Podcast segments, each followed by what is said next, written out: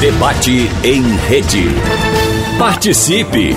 Rádio Jornal na internet. www.radiojornal.com.br O transporte público é um dos eixos mais importantes para o funcionamento e desenvolvimento das diversas cadeiras produtivas ou cadeias produtivas da economia. Além disso, é o recurso que possibilita o deslocamento de diversas camadas da população para o acesso a serviços de saúde, lazer e trabalho, claro. No entanto, as insatisfações dos usuários do sistema são assuntos recorrentes na região metropolitana do Recife.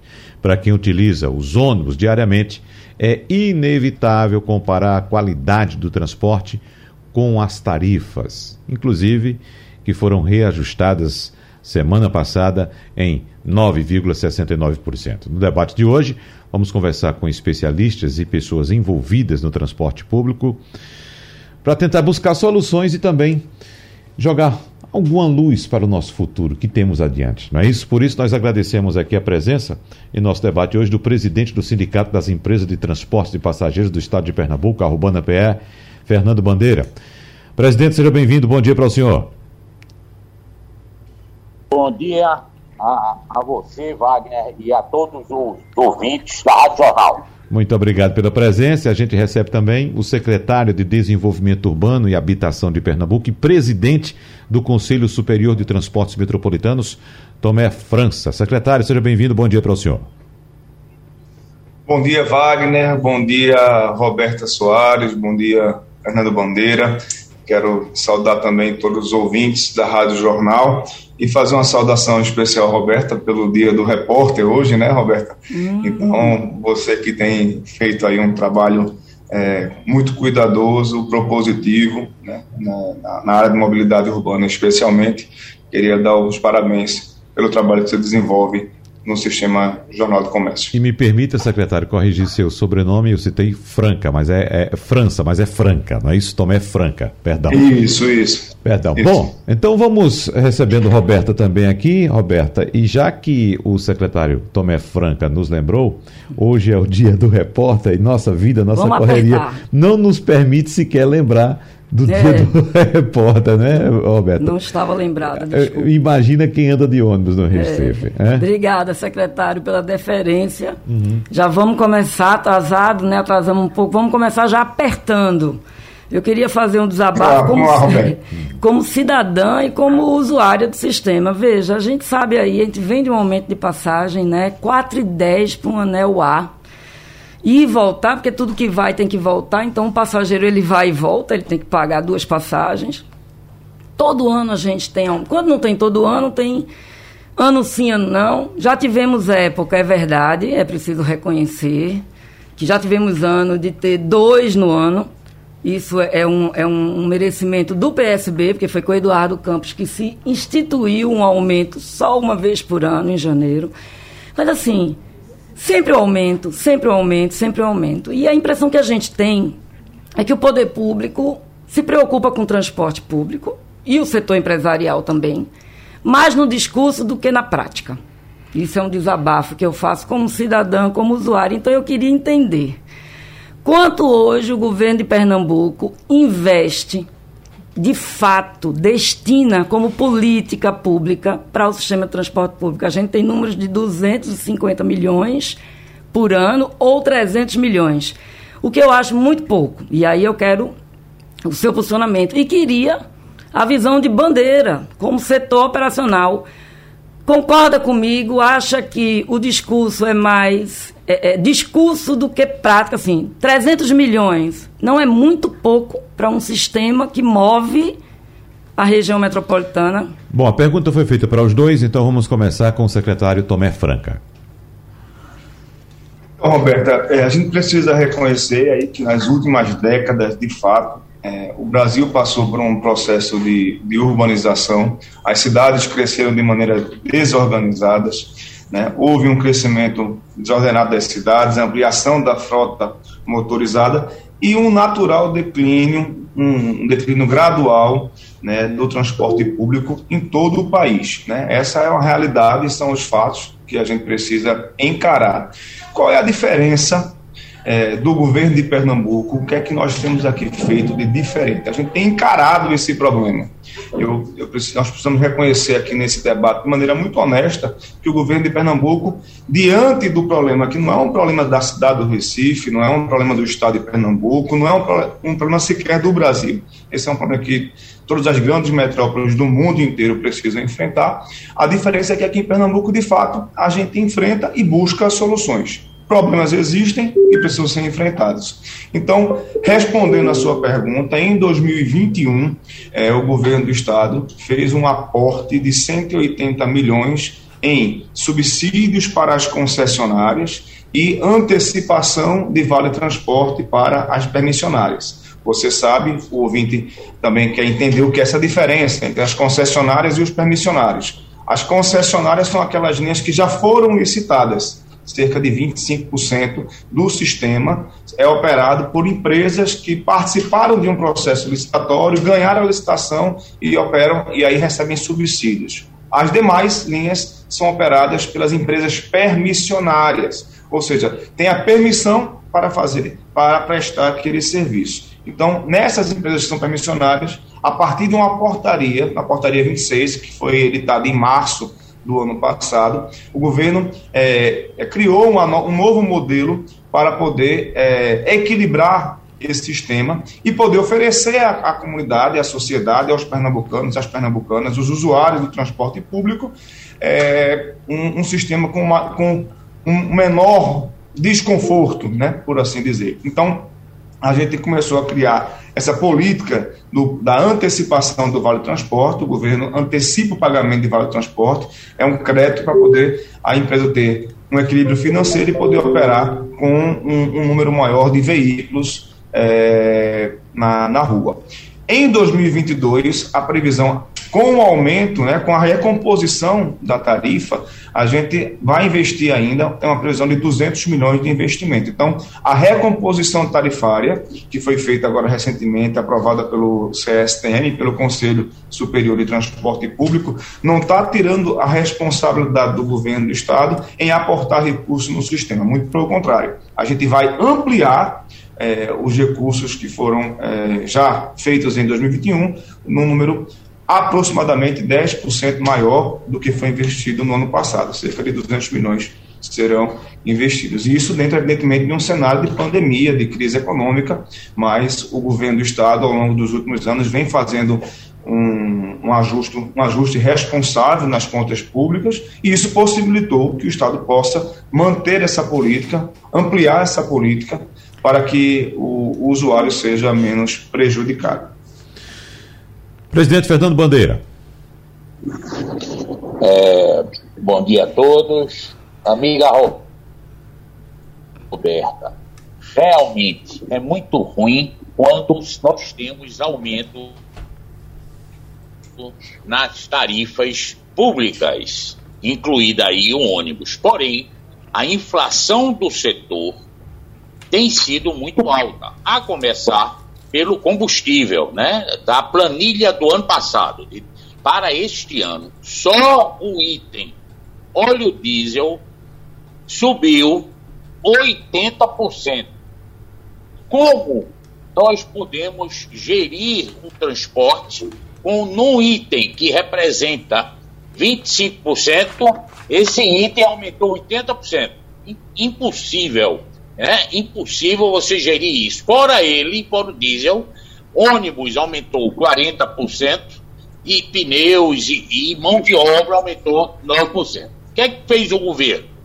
O governo deu, passou um aumento para a população inferior ao IPCA, passou com um aumento de 9,69, né? e no resto né, o resto do custo das empresas, senão as empresas quebram. Né? Ele está bancando em forma de subsídio, tá certo? Para as concessionárias e em forma de antecipação de VT para as permissionárias. Então, o governo tem sido correto nesse trato. Ele vem desde o ano de dois, dezembro de 2020 fazendo isso, cumprindo com essa parte e pagando rigorosamente em dias em empresa de transporte. Com isso, apesar de estarmos atualmente com a demanda de 75%, a nossa frota é nessa, né, neste momento 90% e ela vai a partir do, da próxima semana para 95% e em março ela vai para 100% da frota em operação do que nós tínhamos antes da pandemia. Mas Roberto. sigo com a dúvida. Veja, os números, então o investimento do Estado está menor do que a, a informação que eu tinha de outros anos. Tivemos uma redução de investimento em subsídio e isso ainda segue representando quantos por cento da tarifa? Secretário. Ou, desculpa, do custo do sistema, né? Eu acho que é coisa de 15%. Assim, eu queria essa visão de vocês. Se o que o Estado está botando diretamente não é muito pouco, porque eu, eu, assim, a gente que conhece o sistema sabe que quem está bancando o sistema segue sendo o passageiro e principalmente o passageiro que paga a tarifa cheia, que não tem o benefício da gratuidade, da meia passagem, do vale transporte.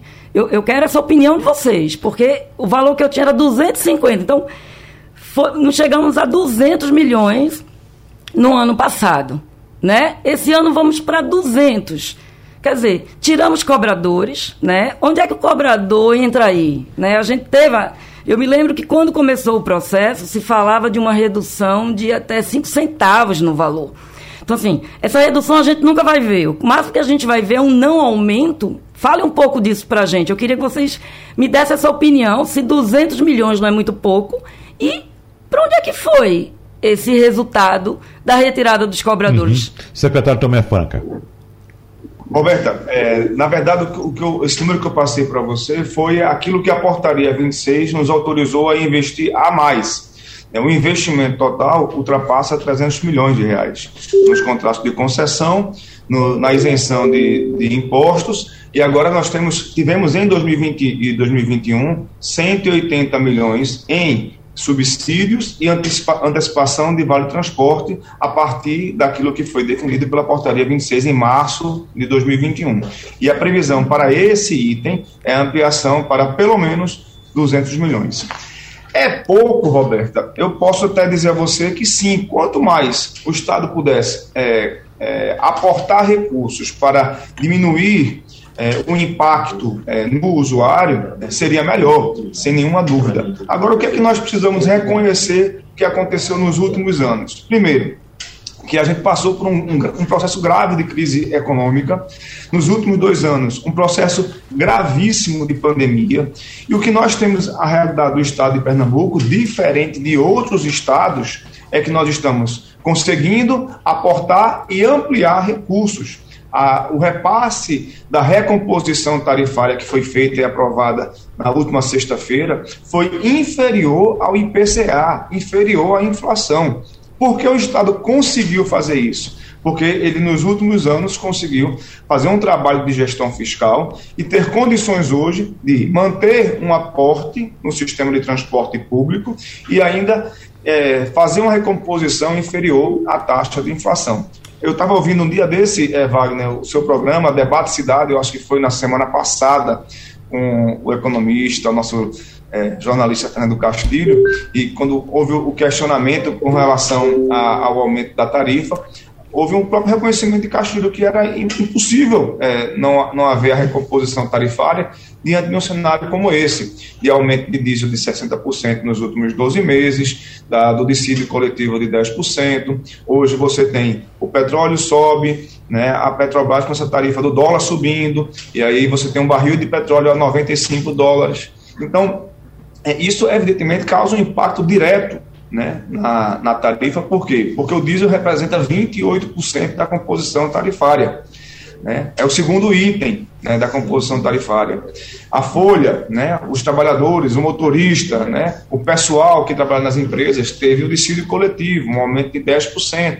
Então, isso naturalmente tem que ser é, feito uma, uma composição isso repassado para a tarifa. O que é que o governo do Estado garantiu?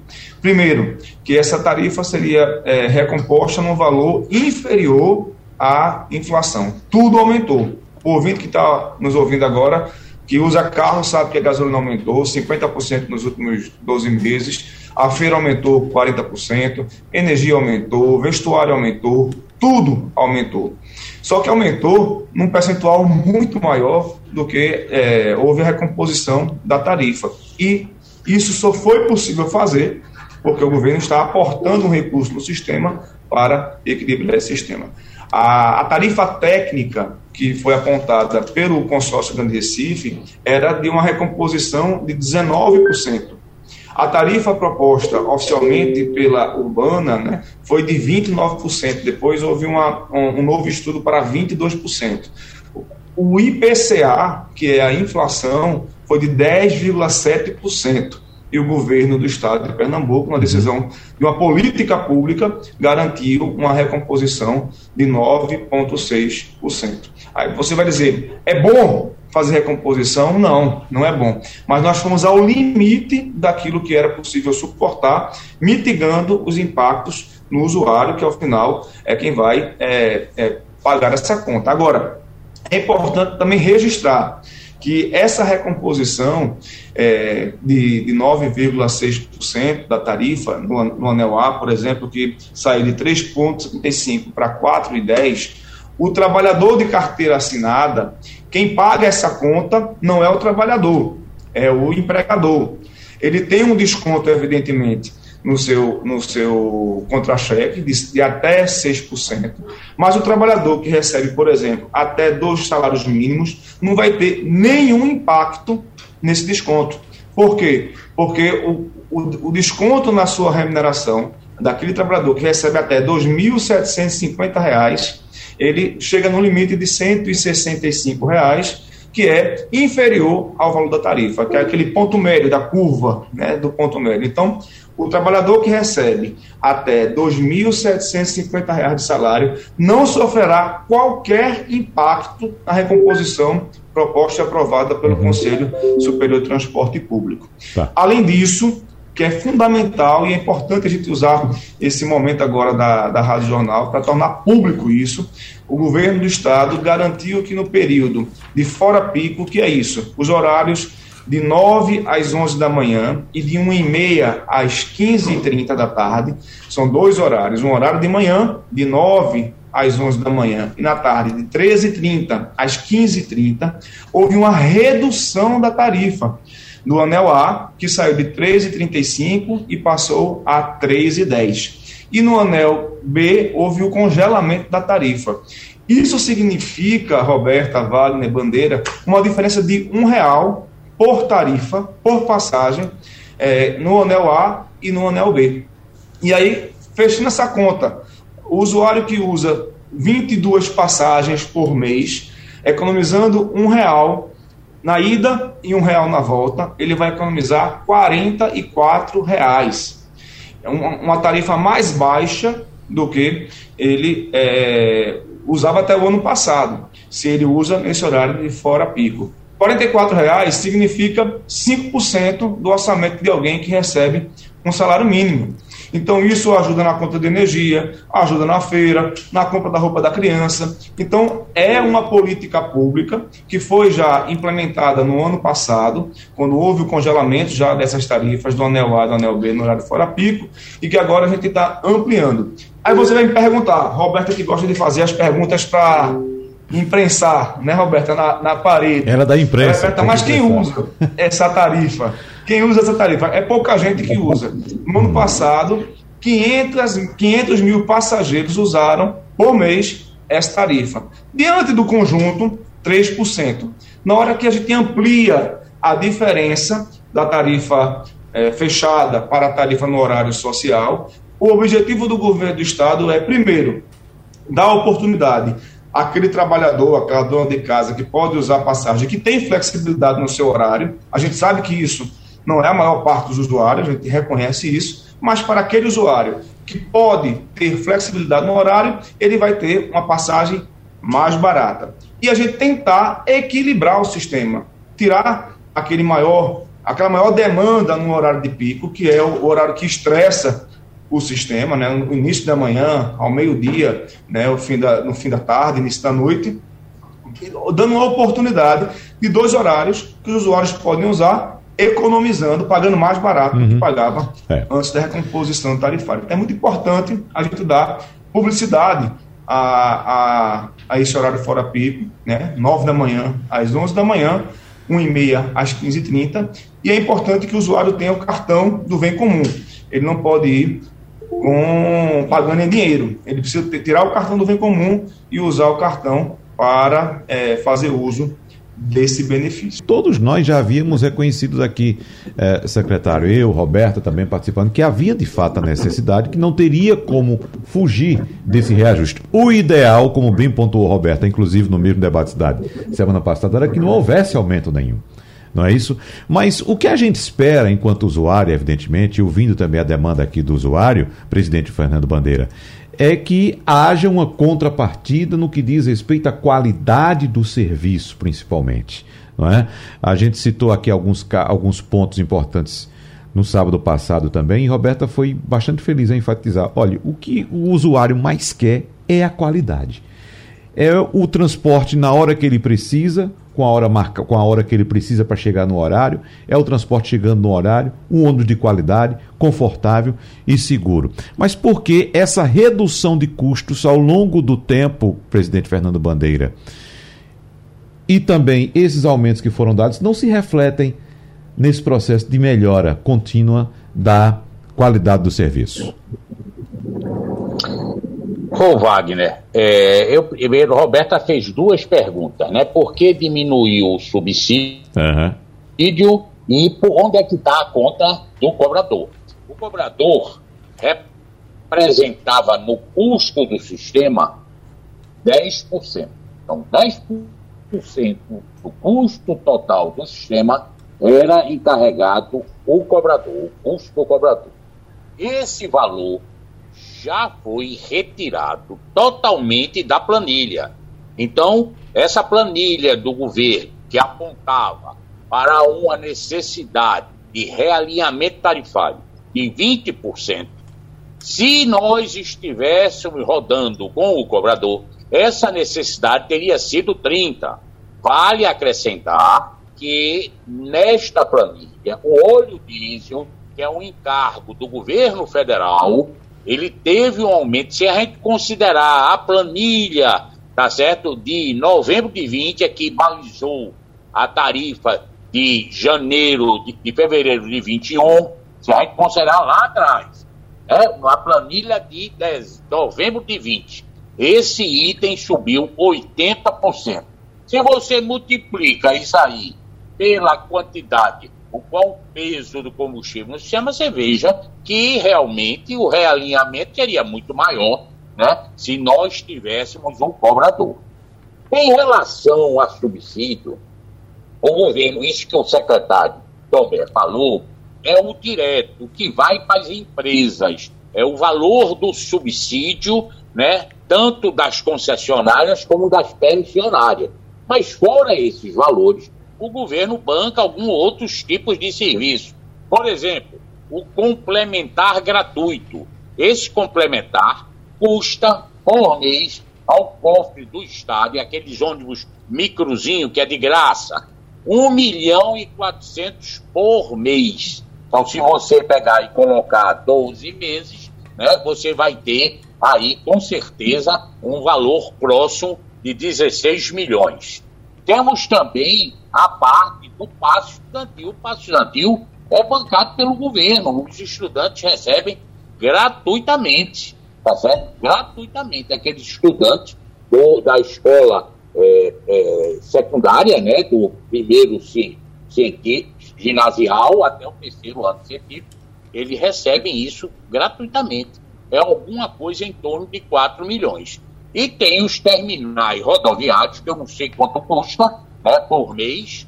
Né? É, é, então, isso tudo é pago como subsídio. Então, o subsídio do governo do Estado não diminuiu com o transporte. Aumentou, Roberto. Agora, eu não sei esses valores, por exemplo, terminal rodoviário. Quanto custa o governo do Estado? O secretário Tomé deve saber. Né? Então, custa um valor mensalmente. Isso é do sistema. Então, isso inclui o custo total de subsídio. Tem que aumentar o valor do subsídio com esses itens que eu falei, o passo estudantil, o, o, o, sistema gratuito municipal da cidade de Recife, tá certo? Ainda tem o, o, o vem tra, tra, o social, o vem trabalhador, aquele empregado, aquela pessoa que ficou desempregada, ele tem 44 passagens durante dois meses para procurar emprego.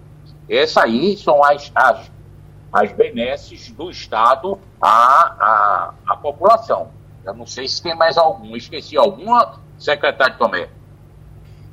Eu queria complementar é, algumas informações que o Bandeira trouxe. É, primeiro, voltando àquele ponto do cobrador que Roberta trouxe, é, onde é que está essa economia, né? De retirar o cobrador. A gente, é, o estudo técnico do CTM aponta que, se nós tivéssemos o cobrador, a tarifa técnica seria de 25,32%. Né? A tarifa técnica apresentada pelo CTM foi de uma recomposição de 19%. Se nós tivéssemos o custo do cobrador na planilha, ela iria para 25,32%. Então, é, essa retirada do cobrador é, é, se revela com um número como esse, que é, que é significativo né, na planilha de custo. Com relação é, à qualidade é, do transporte, Wagner, você tem razão, nós reconhecemos é, as queixas dos usuários. Né? Então, e, e, o trabalho do governo do estado é de enfrentar esse problema. O, o ex-governador Eduardo Campos sempre dizia que a gente não deveria dar intimidade ao problema. E como é que a gente não dá intimidade ao problema? É encarando ele e resolvendo. Não é colocando ele debaixo do tapete, não é guardando na gaveta. E o governo do estado de Pernambuco é, tem encarado, tem é, buscado dar as soluções, tem inovado nas soluções, essa questão da antecipação é, de IVT, por exemplo, para manter, mesmo diante de um cenário de pandemia, com a demanda de 60%, de 65%, uma frota de ônibus de 90%, isso é um enfrentamento.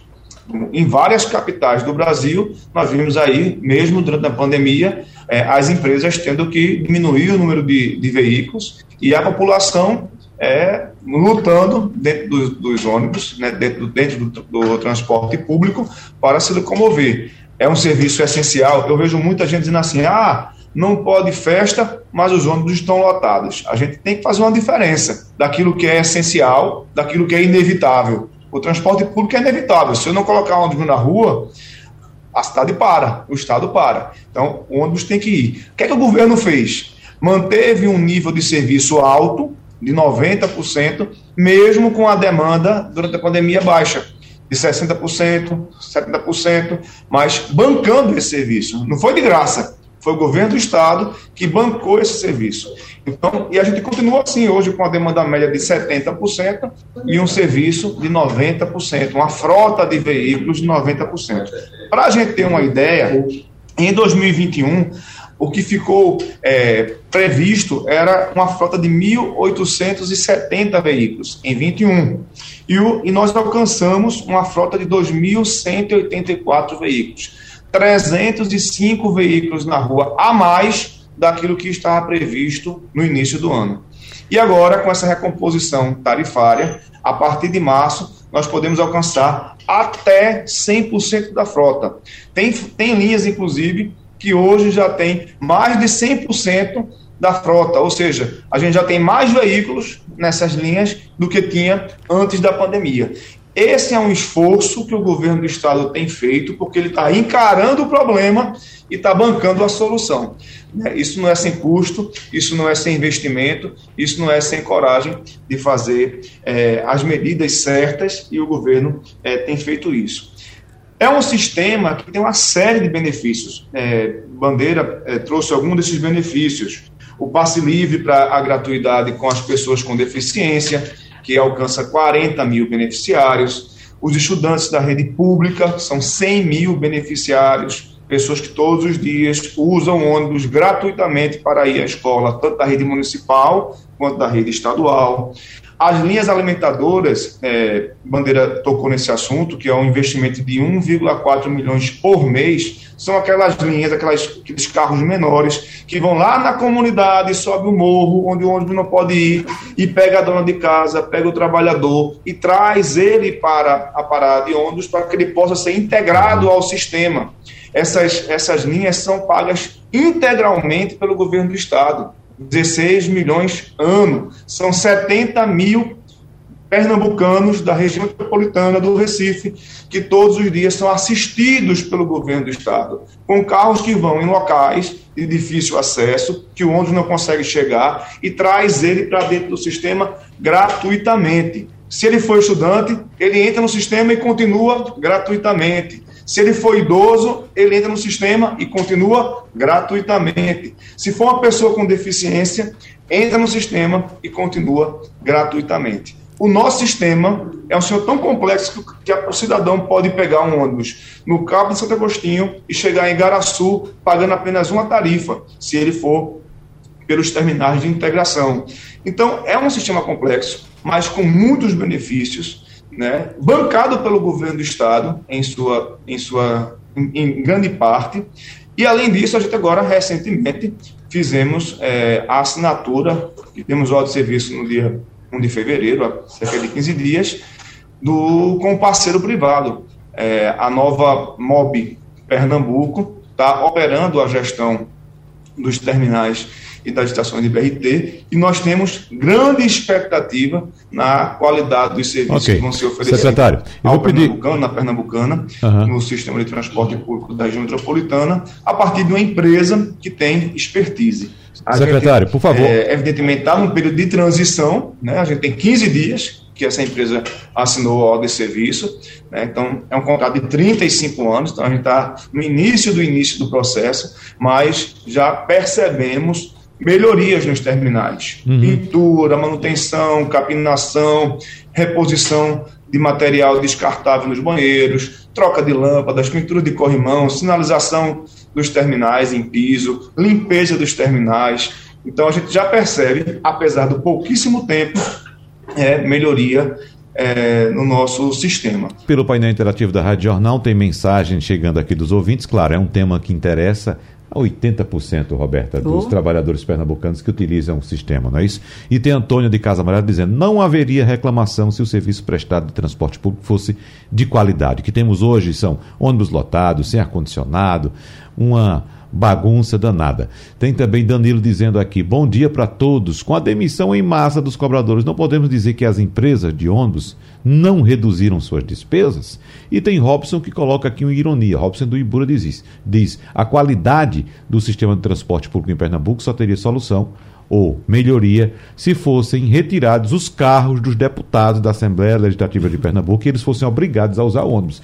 Seria uma boa solução se os gestores públicos utilizassem os ônibus é, também, né, Roberto? A gente aproveita para lançar essa pergunta. É. Secretário, o senhor anda de ônibus? Porque assim, a gente precisa projetar e viver o que a gente projeta. A gente vê muita gente que se locomove o tempo todo de automóvel e projeta a bicicleta e projeta o, o transporte público. Reconhecemos de fato, os ganhos, né, as iniciativas do governo do Estado, certíssimo. Mas, assim, a gente tem essa impressão de que falta a vivência do sistema para entender o que acontece.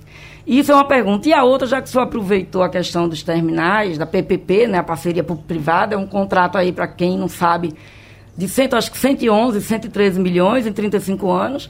Nós tivemos uma estação de BRT vandalizada pós-reforma ontem na presidente Kennedy, já sob a gestão privada. O que é que a gente pode dizer ao cidadão? O que é que ele pode esperar? Uhum. Mas, Roberta, vamos começar por, por Francis Fernando Bandeira, porque ele ficou há, há um tempo já sem se posicionar e deve ter algum ponto para para ressaltar agora. Lembrando que nós temos apenas quatro minutos para encerrar o programa, então eu quero começar esse bloco agora com o Fernando Bandeira, para que ele utilize é, um minuto e meio para se colocar e depois a gente volta com o secretário. Lembrando também, secretário, você terá também um minuto e meio para falar, porque nós temos o horário a cumprir aqui. Fernando Bandeira.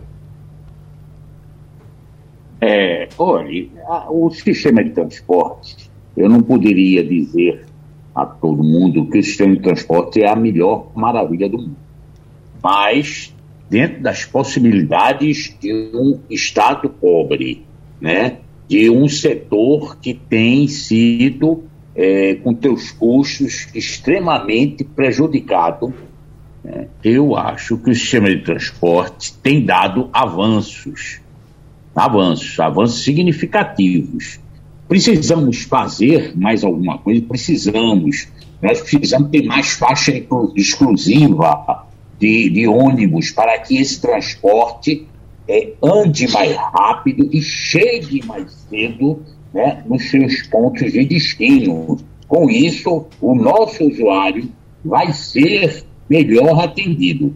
Se você for ver pesquisa de transporte, você vai ver que uma das grandes queixas do usuário é o tempo de espera, a demora e também o terminal rodoviário de integração, que agora foi licitado e foi entregue, entregue à iniciativa privada. Eu acho que fez um mês que eles foram. Então, o sistema de transportes, tá certo? Que precisa melhorar, lógico que precisa melhorar. Agora, precisa que também o gestor faça né, a parte de, dele, que é o quê? Para ter faixas azuis para que o transporte ande mais rápido e os terminais uhum. que foi feito agora a licitação para que o atendimento ao usuário seja melhor. Okay. Essa é a minha opinião. Sou um vibrador de transporte, tá certo? Nós, nosso grupo trabalha em transporte desde 1955, né? E a gente, como o Roberta mesmo disse, avançamos, mas não avançamos uhum. ainda o necessário para que o nosso passageiro, o nosso cliente fique satisfeito. É. Bom, então essa questão do, da rapidez do transporte, Roberta, interessa a, a, a dois, dois pontos importantes, a duas figuras importantes. O usuário, evidentemente, que quer chegar rápido e voltar rápido. E o operador, porque um transporte rápido significa economia de combustível e economia também na manutenção dos veículos. Agora, uh, um, passando para o secretário Tomé Franca, o, o presidente Fernando Bandeira disse: Nós somos um Estado pobre. E Roberto, outra vez, disse aqui também que, como o usuário do transporte ele é pobre, fica a impressão, secretário, de que para pobre o Estado faz de qualquer jeito. E só retomando a pergunta que a Roberta é, é, jogou para o senhor aqui, ou a provocação, o senhor anda de ônibus? Um minuto e meio para a gente fechar. Não vale, já Roberta andei. essa pergunta, é. ela já, já fez para mim essa pergunta, eu já respondi. É, eu sou conhecedor do sistema de transporte público, porque a missão que nos foi dada é, nos, nos obriga a conhecer o sistema de transporte público. Meu pai é um idoso de 78 anos que utiliza o transporte público na região metropolitana e, inclusive, intermunicipal, que ele faz viagens aqui nas cidades. Então, assim, eu sou conhecedor de casa das dificuldades que o sistema de transporte público metropolitano tem. Reconheço as críticas que os nossos ouvintes aí trouxeram, elas são pertinentes, elas são reais, são, é, são fatos, mas o que é que eu repito aqui mais uma vez? O que é que diferencia o governo do estado de Pernambuco? A coragem de enfrentar o problema, de trazer soluções. Avançamos, avançamos nos últimos anos no sentido de qualificar o serviço de transporte público de Pernambuco. É necessário, nesse debate honesto, transparente que a gente faz aqui, reconhecendo as limitações que nós temos, é necessário reconhecer que nós avançamos no serviço do transporte público e estamos no caminho de avançar ainda mais. Temos dificuldades? Temos mas temos uma rota a ser traçada, nós temos uma rota traçada e um caminho a percorrer. Com as dificuldades que a gente conhece, mas temos aí diante de nós uma parceria público-privada que com grande expectativa de melhoria no, no, nosso sistema de transporte público. Um compromisso que eu fiz com Roberta na entrevista quando eu assumi aqui a secretaria em maio, que era destravar todas as licitações que nós temos desses contratos com o governo federal nas obras de mobilidade urbana. Estão todas as licitações na rua, algumas já em processo de, de contratação, outras já em execução, como o Canadá Malária, Terra Armada, e, e outros que estão na rua para é, a contratação de novas empresas que vão executar as obras. 100% das pendências que nós tínhamos aqui para destravar, nós garantimos os uhum. recursos com recursos do governo federal e recursos do Tesouro, do governo do Estado de Pernambuco, e vamos colocar tudo na rua como a gente se comprometeu em maio, naquela entrevista que nós fizemos. Então, quero agradecer a oportunidade de tornar público os avanços que nós tivemos no sistema de transporte público de Pernambuco. Quero agradecer esse debate honesto, transparente, as críticas positivas que são feitas, sei que são no sentido de encontrarmos soluções para que o pernambucano, para que a pernambucana possa usar um transporte público cada vez melhor. É por isso que a gente se dedica aqui a cada dia, a cada momento, para poder enfrentar esse desafio e trazer okay. um serviço de mais qualidade para nossos usuários. Muito obrigado, então, ao secretário de Desenvolvimento Urbano e Habitação de Pernambuco, Tomé Franca, o presidente da Urbana PE, Fernando Bandeira, e a minha colega jornalista Roberta Soares, mais uma vez colaborando com esse tema tão importante aqui.